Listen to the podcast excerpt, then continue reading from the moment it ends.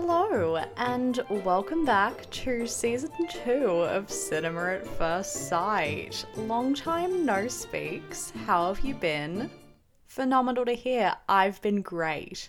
I'm ready to get back into it, but if you are a first time listener, welcome. Lovely to have you. The premise of this podcast is that I either watch the first episode of a show or the first half of a movie and judge it based solely on my first impressions. And we are ready to dive into this season with the new Netflix original series called Ginny and Georgia, which stars Scott Porter, aka George Tucker from Hart of Dixie, and also a bunch of other people whom I've never really seen before. So uh, I'm ready to jump in and tackle this show. There's been a lot of talk about it on the internet. That sentence made me sound and feel really old, but the Twitterverse has been a flutter, and so I'm pretty ready to start deconstructing. First question Is this a rewatch or is this a first time watch? This is a first time watch. However, it came out like a week before I'm recording this, so honestly, I've got to say I'm pretty on top of things. And now I'm just going to get started with some basic plot points. I say basic, but before me are literally 4,200 words of notes. I'm going to try and summarize. I'm a bit of a typing fiend.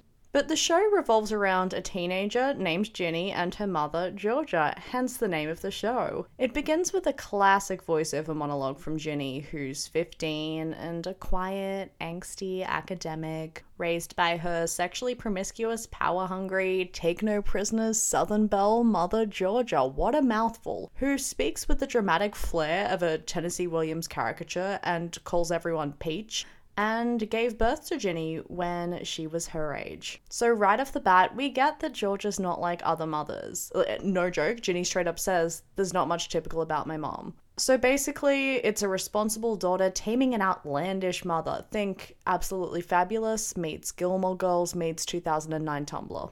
At the beginning of the episode, Ginny finds out that her extremely rich stepfather, who no one seems to like, has died in a car accident. So Georgia decides to give Ginny and her nine year old half brother Austin a fresh start by moving to Wellsbury, New England. I love when less than two minutes into a show, a character is killed off. It really keeps you on your toes. The kids do seem to be no stranger to moving around, and neither does Georgia, which we learn intermittently through flashbacks. We see glimpses of an abusive home she left when she was 15, also of her getting some life advice in the form of bee metaphors from a random female biker she meets on the road, and we see the story of how she met and hooked up with who we presume to be Ginny's father at a bar. All that fun character building backstory. Back in the present day, the family arrive at their new home and see their next door neighbor telling off her try hard motorbike riding James D. wannabe teenage son for smoking weed. Pretty much immediately, Ginny's lured. She's interested. Her and this boy make eye contact. He gives her a weird salute, despite the fact that he isn't a sailor. So, obviously, that's TV code for it's on in the next few episodes. Meanwhile, his mother, post reprimand, pops over to welcome Georgia to the neighborhood with a plate of cookies in tow. And just when you think she's going to be a highly strung Karen, it turns out that Ellen, the neighbor, is actually a stressed out but comedic icon. Everything I'm about to say is completely out of sequence, but throughout the episode, Ellen pops over several times to day drink, to vent, and also share her son's confiscated weed. An absolute legend. We then see a bunch of different stuff happen, which is semi important but also not important enough to earn itself separate dot points in my linear plot recount. Like, Georgia can't sleep, so begins tending to a mysterious purple plant in the middle of the night. She hits up a local restaurant the next day and runs into the town's mayor, played by George Tucker from Hart of Dixie, and then tries to unsuccessfully schmooze him into giving her a job in his office despite her absolute lack of experience, before all of her credit cards start to get declined. And we find find out that her dead ex husband Kenny's will is being contested and that she's essentially broke. Now back to the teen drama. Cut to the next day, and Ginny starts at her new high school and, within minutes of entering her first class, begins an iconic and incredibly impressive takedown of her casually racist, inflexible, middle aged white male English teacher, who insists on studying books penned by almost exclusively white male authors. We love to see it. This garners the attention of classmate Maxine, aka Max, who is really nice and welcoming and also incredibly theatrical and dramatic with just a hint of woke like savior complex. A winning combo. She introduces Ginny to her circle of friends and basically forces them to include her, which is really all anyone could ask for in their first day at a new school. But then who do they run into in the hallway? None other than Ellen Stoner's son, who we find out is named Marcus and is also, what are the odds, Max's twin brother.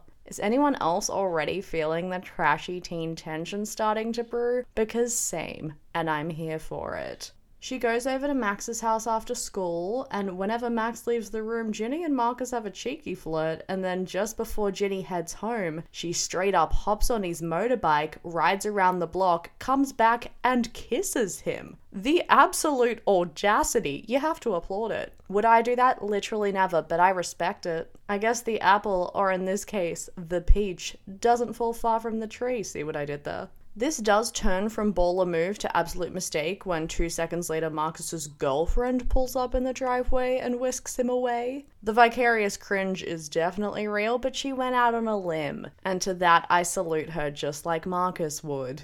Max, somehow oblivious to all of this, takes Ginny's love life into her own hands and tries to set Ginny up with Hunter, a random guy in their friendship circle who up until this point has had the single line, Max, chill. I mean, he's not wrong. They go on a date at the same local restaurant where Georgia ran into the mayor because apparently there's only one place in town that serves food, and we get to know a bit more about Hunter. He suggests they skip the usual first date stuff and, quote, get juicy with it, and divulges his deep dark secret that he used to have buck teeth before picking up two chips and demonstrating what said buck teeth looked like in a scene that I'm assuming was supposed to be charming and goofy, but actually just made me slowly lose the will to live. It was the opposite of a rom com meet cute. A disaster movie meet disgusting, if you will. He drops her home, they awkwardly hug, and that's that on that. However, it turns out that Ginny's night did not end after her subpar date with Hunter because Marcus decides to climb through her window straight into her bedroom, which I don't know about you, but seems like very rapey behavior. To be fair, Ginny does call him out on this, but he doesn't seem to care because he still tries to shoot his shot. Honestly, I fully just thought that they were going to talk and, I don't know, maybe kiss again if they were feeling wild, but they straight up have sex. Like, immediately. Sure, it doesn't take very long because they're like 15 and it's their first time doing anything ever, but oh my god, what an escalation. And then how does Marcus handle it afterwards? He gets dressed and leaves immediately with the parting words, Can we keep this on the DL? And another stupid salute. I mean, who's gonna tell this boy he's not in the Navy? And more importantly, who's gonna teach him how to not be an exploitative, callous, chauvinistic douche? Bag's not it. Notably less dramatically, we cut to some kind of school PTA mixer where some mother is going off at the mayor about how the school should introduce an entirely organic, health conscious meal plan. Until Georgia waltzes in with the head of the only restaurant in town and says that she struck up a deal with him where he'll provide locally grown produce at an affordable price. Her idea's a hit. She wins over the mayor, and he finally offers her a job. Just before the episode ends, we see another flashback, this time to Ginny and Georgia's ex husband Kenny in their old place. And Kenny reveals himself to be quite an absolute pedophilic creep when he tries to not so subtly feel her up while he is, quote, showing her how to stretch properly after yoga. Georgia pops around the corner and announces that dinner's ready, and at first you're like, did she even see that rapey behavior, or did she see it and decide to let it slide? Like, how am I supposed to be feeling morally right now? Until we cut to the morning after, when Georgia prepares Kenny a smoothie to take to work, slips in some of that mysterious purple plant that I briefly mentioned she was watering earlier, and he has a heart attack, crashes his car, and dies. Plot twist Georgia murdered Kenny. In my books, justifiable homicide, a queen move. We then cut back to Georgia in the present, tending to said murderous plant, and the episode ends. Oh my god. What an explosive note to end on. Just when you thought the web of teen angst and relationship drama was salacious enough, murder is thrown into the mix and the stakes are once again raised. I don't know about you, but after that way too extensive plot walkthrough, I am exhausted. So now let's move on to some of my favorite slash most exciting slash most pivotal moments. So I guess some of my favorite moments are probably Ginny's monologue at her aggressively middle-aged teacher. He is the embodiment of straight white patriarchally influenced men stuck in their ways, unwilling to hear the opinions of others, and I love a good feminist pop-off. One of the other things I like are that there are a lot of fast paced cultural references to keep up with, which I personally really enjoy because I'm a hoe for some trivia. In the opening scene alone, there are references to the song It Wasn't Me, Vanessa Hudgens' portrayal of Rizzo in Grease Live, and Paul Revere. Allusions for the whole family. Some of them do feel completely unorganic and a bit cringe, but definitely not as cringe as they do coming out of a Riverdale character's mouth, so in the context of a semi trashy teen dramedy, I'll allow it. I also like that the flashbacks to Georgia's past are spread throughout the show. It's a way of gradually learning more and more about who I'm sure is going to be an increasingly complicated character, and also understand how she transformed from a runaway from a low income family into a strong and brassy southern glamour puss as well as the coping mechanisms and self preservation techniques that she's clearly adopted to survive and thrive in her many reinventions over the years. And then, obviously, the most pivotal moment is when we find out that Georgia killed her ex husband Kenny. That's really the twist I needed to get me hooked and want to keep going immediately. Which at this point, I definitely do. That's also probably one of my favourite moments because we love a feminist revenge plot, especially one involving homicide. It always makes for excellent and satisfying television. I don't know what that says about me, but I also don't care. Now, flipping it on its head, some of my least favourite moments, slash moments I consider to be least exciting and least pivotal. Least favourite, straight up, Marcus's dickish behaviour that I feel the show is somehow going to forgive, and by the show, I mean Ginny. Also, another least favourite moment, that whole date with Hunter. Hunter is cringy and trying way too hard to be casual and nice, but anyone who tries hard to be casual is, by the word's very definition, not casual. And I think just some least favorite moments throughout are some of the cringe dialogue in there. There are quite a few cringe lines throughout, but most of them I don't actually mind too much and can kind of brush past. I did write down an example. Towards the beginning, Georgia says, We're like the Gilmore Girls, but with bigger boobs. I get that it's self referential, i.e., referencing the fact that after the first trailer came out, everyone started comparing this irresponsible mother, responsible daughter duo to the aforementioned Amy Sherman Palladino cultural staple. But what really bothers me isn't the bigger boobs comment, it's the the. It's not the Gilmore Girls, it's just Gilmore Girls. And in terms of least pivotal, I don't really think there is a least pivotal moment. Throughout, I was like, why are we having so many shots of her gardening? However, at the end, when it's revealed that she uses her gardening for murder, all of those scenes become quite pivotal. So I don't really know. I think even seemingly insignificant scenes are going to pop up later. That's my guess. Now, on to some favourite characters. I mean, obviously, Georgia. She's funny, she's unapologetic, she's fiercely protective and loyal to the people she loves, and will also not put up with anything from anyone, and I definitely respect that. She is my goal. Like, she literally killed her ex husband to protect her daughter from continued sexual assault, and that's fierce loyalty I support and encourage.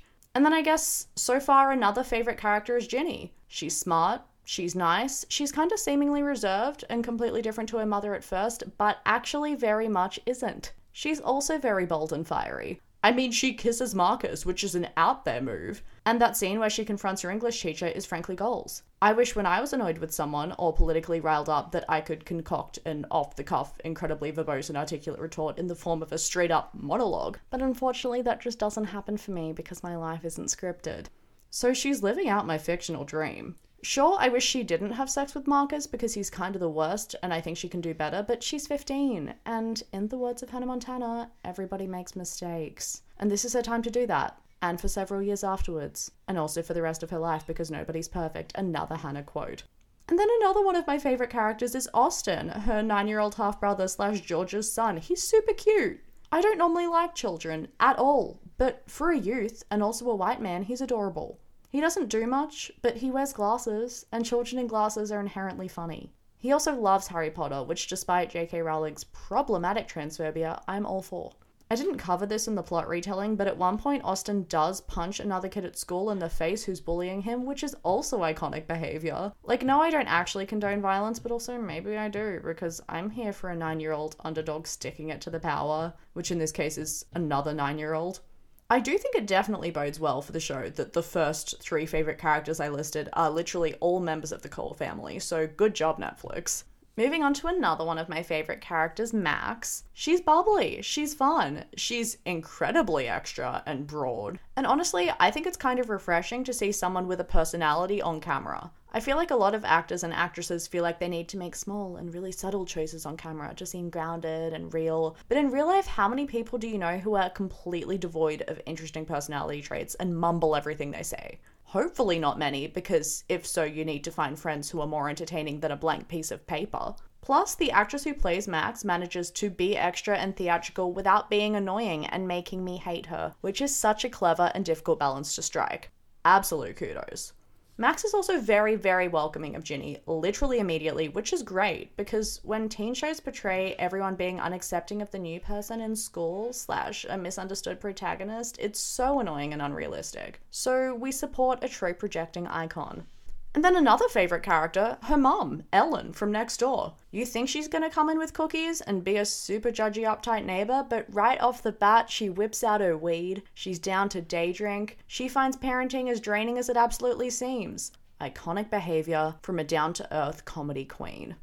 Moving right along to least favorite characters. I think I've hinted at a few of them already, but okay, straight up, dead ex husband Kenny. We don't know anything about him except that he tried to molest his 15 year old stepdaughter and also seems very into smoothies in place of actual breakfast. One is definitely worse than the other, but both aren't great, and I'd say warrant murder, so point Georgia. And another one of my least favourite characters, Hunter. This may seem unfair, but there's just something about him that's annoying. Maybe it's because I'm not fully invested in the performance of the actor who's playing him, or maybe there's something disingenuous about the character, but something's off. He hasn't done anything outright to offend me, and on paper, he's perfectly fine. I just don't like him and kind of have the urge to punch him for no reason. He's bringing out a side of me I don't like and frankly didn't know I had until now, and for that I resent him. And finally, another one of my least favorite characters, Marcus. He honestly seems kind of toxic. He up and takes Ginny's virginity willy nilly, has no regard for her feelings, completely ignores her the next day. I'm sorry, what in the toxic masculinity is that display? Also, why does he have to mumble all the time? Speaking distinctly doesn't make you uncool, bro. It just makes you literally comprehensible. It's the bare minimum for human interaction. I mean, sure, he's kind of cute and a broody, mysterious, I wear leather jackets and smoke weed, I'm not like other boys to he kind of way, but that does not make up for the fact that he does not know how to treat women or other human beings in general. He should also definitely be nicer to his mum because Ellen deserves better. Okay, storylines I think will be expanded upon, slash think should be expanded upon, or what I want to see more or less of. Things I want to know. What are the ramifications going to be of Georgia killing her ex husband? Are people going to find out? Do people already know? And by people, I mean Ginny, or, you know, the police. Does this have something to do with his will being contested and Georgia being entirely financially cut off? Just what's going to happen there? Will she get caught? Or will she get away with it? I'm hoping she does. And then, you know, from a light, fluffy relationship tea perspective, what's going to happen between Georgia and the mayor? Will her and George Tucker get together? But also remember when I said she managed to convince the owner of the only restaurant in town to provide locally grown food for the school? How did she convince him to do that? I can also sense a flirtationship starting there. Both Ginny and Georgia have many a finger in many a pie. And speaking of, I think we'll see more of the love triangle between Ginny, Hunter, and Marcus. Honestly, I think she should ditch both of them and find someone better who's not either annoying and seemingly disingenuous or a callous, mumbling loser. But I don't see that happening this season. So I guess I want to know who she'll end up with. My bets are on Marcus. I also want to know more about Georgia's past. So far, we know that she ran away from an abusive household and met Ginny's father, but what happened after that? He doesn't seem to be in the picture now, so how did that happen? What's the trajectory? Also, who is Austin's father? We've seen Ginny's father in flashbacks. We know Georgia was married again later to scumbag Kenny. But what man is in the apertural space between them and was partially responsible for biologically forming Austin? I do think the flashbacks will continue throughout the remainder of the season, so hopefully these questions will be answered in due course. What I want to see more of? Ellen! She's great! Also, murder? Is another thing I want to see more of. Is the show going to become a slasher horror series where Georgia starts knocking people off one by one? I'd love to see it. It probably won't, but it'd be great. And what I want to see less of, Hunter. I hate Marcus too, but I actually want to see more of why he sucks. Like, will he become less of an asshole, or is that all there is to him? Hunter, on the other hand, I have no reason to hate, I just do. He's nice, but I just personally find him really annoying, so would like less of that on my screen. Moving into quite the juicy category, most problematic moments. There's been a lot floating around the internet about how Ginny and Georgia's being a bit edgy and over the line in terms of its out there, potentially un PC jokes, so I really went through the pilot with a fine tooth comb. Let's start off with Max's introduction. She's very full on, which we learn from her monologue in the cafeteria when she's introducing Ginny to her whole friendship group. She right off the bat asks Ginny if she's straight or gay or they them because apparently boundaries don't exist, and then tries to touch Ginny's face before asking, Sorry, is that like white girls trying to touch black girls' hair? And following that up with the excuse that if she's being basic or rude, it's just because white people, quote, have more Starbuckses than black people. Is this exchange cringy? Absolutely 100%. But is it supposed to be cringy? I think also yes. I think it's supposed to be an example of Max being nervous and then trying to overcompensate for her nervousness and potential racial missteps by being overly referential of her racial missteps in the form of more racial missteps. It's like she's trying to prove how much of a woke social justice warrior she is, and ironically failing. So, do I think this is problematic? I guess if someone did this in real life, yes. Well meaning, but ultimately problematic. But the show depicting this isn't. A lot of postmodern, quote unquote, woke activists find topics like race and sexuality difficult to navigate in general conversation because they don't want to treat them with undue stilted reverence or trepidation, so instead act like they're beyond all that and attack the issue head on in a way that comes across as a bit jarring and defensive. So I think the show is just kind of straight up showing that. I don't think it's demonstrating its stance on said issues or advocating that this is the stance that everyone should take. So, in my books, I'm going to say that that isn't problematic. Controversially so, but that's my hot take. The next problematic thing that I'm going to tackle is obviously dead ex husband Kenny feeling up Ginny. It's not right. It's bad. Because when is molesting an underage girl or any girl or any human being ever not problematic? But obviously, the show is clearly aware of this being disgusting, so much so that one of its co leads murders him for it. Again, I would argue justifiably. I guess you could say the fact that there is implied homicide is kind of problematic if you're against that kind of thing. But also, despite that fact, I find this absolutely iconic. And I don't think the show is actually suggesting that murder is the best form of revenge and advocating that people commit this crime. Because I don't think the show writers are pointing to Georgia as a flawless, shining example of a human being to emulate. Instead, I think they're just leaving the audience on a cliffhanger to get them hooked on watching the rest of the show and also highlighting the complicated and often contradictory nature of Georgia's moral compass, which again, I'm sure will be explored in episodes to come. So, long story even longer, I think the jokes strike the perfect balance of not being afraid to go to certain places that others are, but also not going to places that are too offensive to even talk about.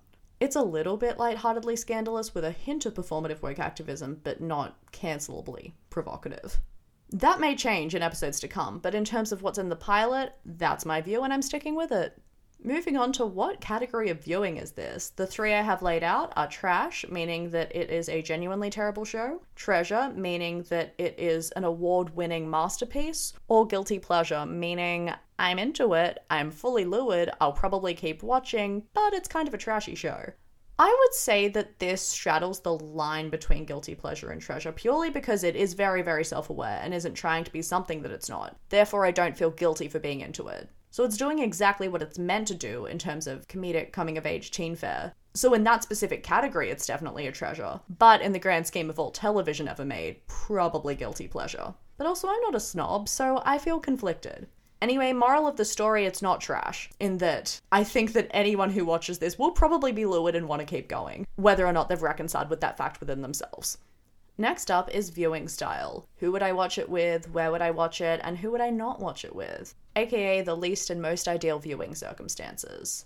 I'd say watch it with some friends. It's not too risque, so appropriate for watching with family. That doesn't say much about me because I'm not one for boundaries with them, but I watched it with both of my parents. I think there's mild swearing and, you know, also murder and some sexual references here and there, so I guess maybe don't watch it with anyone too young, but it's for sure suitable for anyone like 14 and over. Ideally, I could see myself watching this with some friends on a fun night in. I wouldn't want them to be particularly chatty friends because I think a lot of the information we learned in this episode will be important down the track. Plus, I love picking up on as many references as possible because I'm a trivia psychopath. But at the same time, it's not a show that requires your utmost concentration. And if you zoned out for a few minutes or talked over a scene, you wouldn't be totally lost. So, red hot question Will I keep going with the rest of the season? Absolutely. I mean, that cliffhanger? Enough said. You've sold me. But even without that ending and the addition of murderous intrigue, I was already lured. I like a bunch of the characters and the relationships that have both already been established and maybe beginning to form.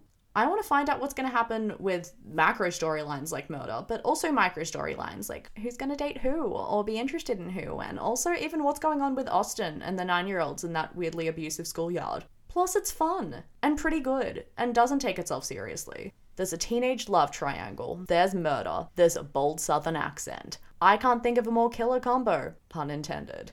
So, my overall rating out of 5? I'm gonna give it a 3.5. Maybe even a 3.5 slash 4. But let's stick with 3.5 for now. Obviously, I'm not saying it's a flawless, highbrow, cinematic masterpiece, but no one thinks it is. That's not what it's trying to be, or what it should be. It's fun and entertaining, and I would definitely recommend you give it a go. And that is pretty much all I have for you. Thank you so much for listening to the first episode of season two go give Ginny and Georgia on Netflix a go. And I will talk to you next week, where I will be reviewing something that I have not picked yet. Talk to you then. Bye.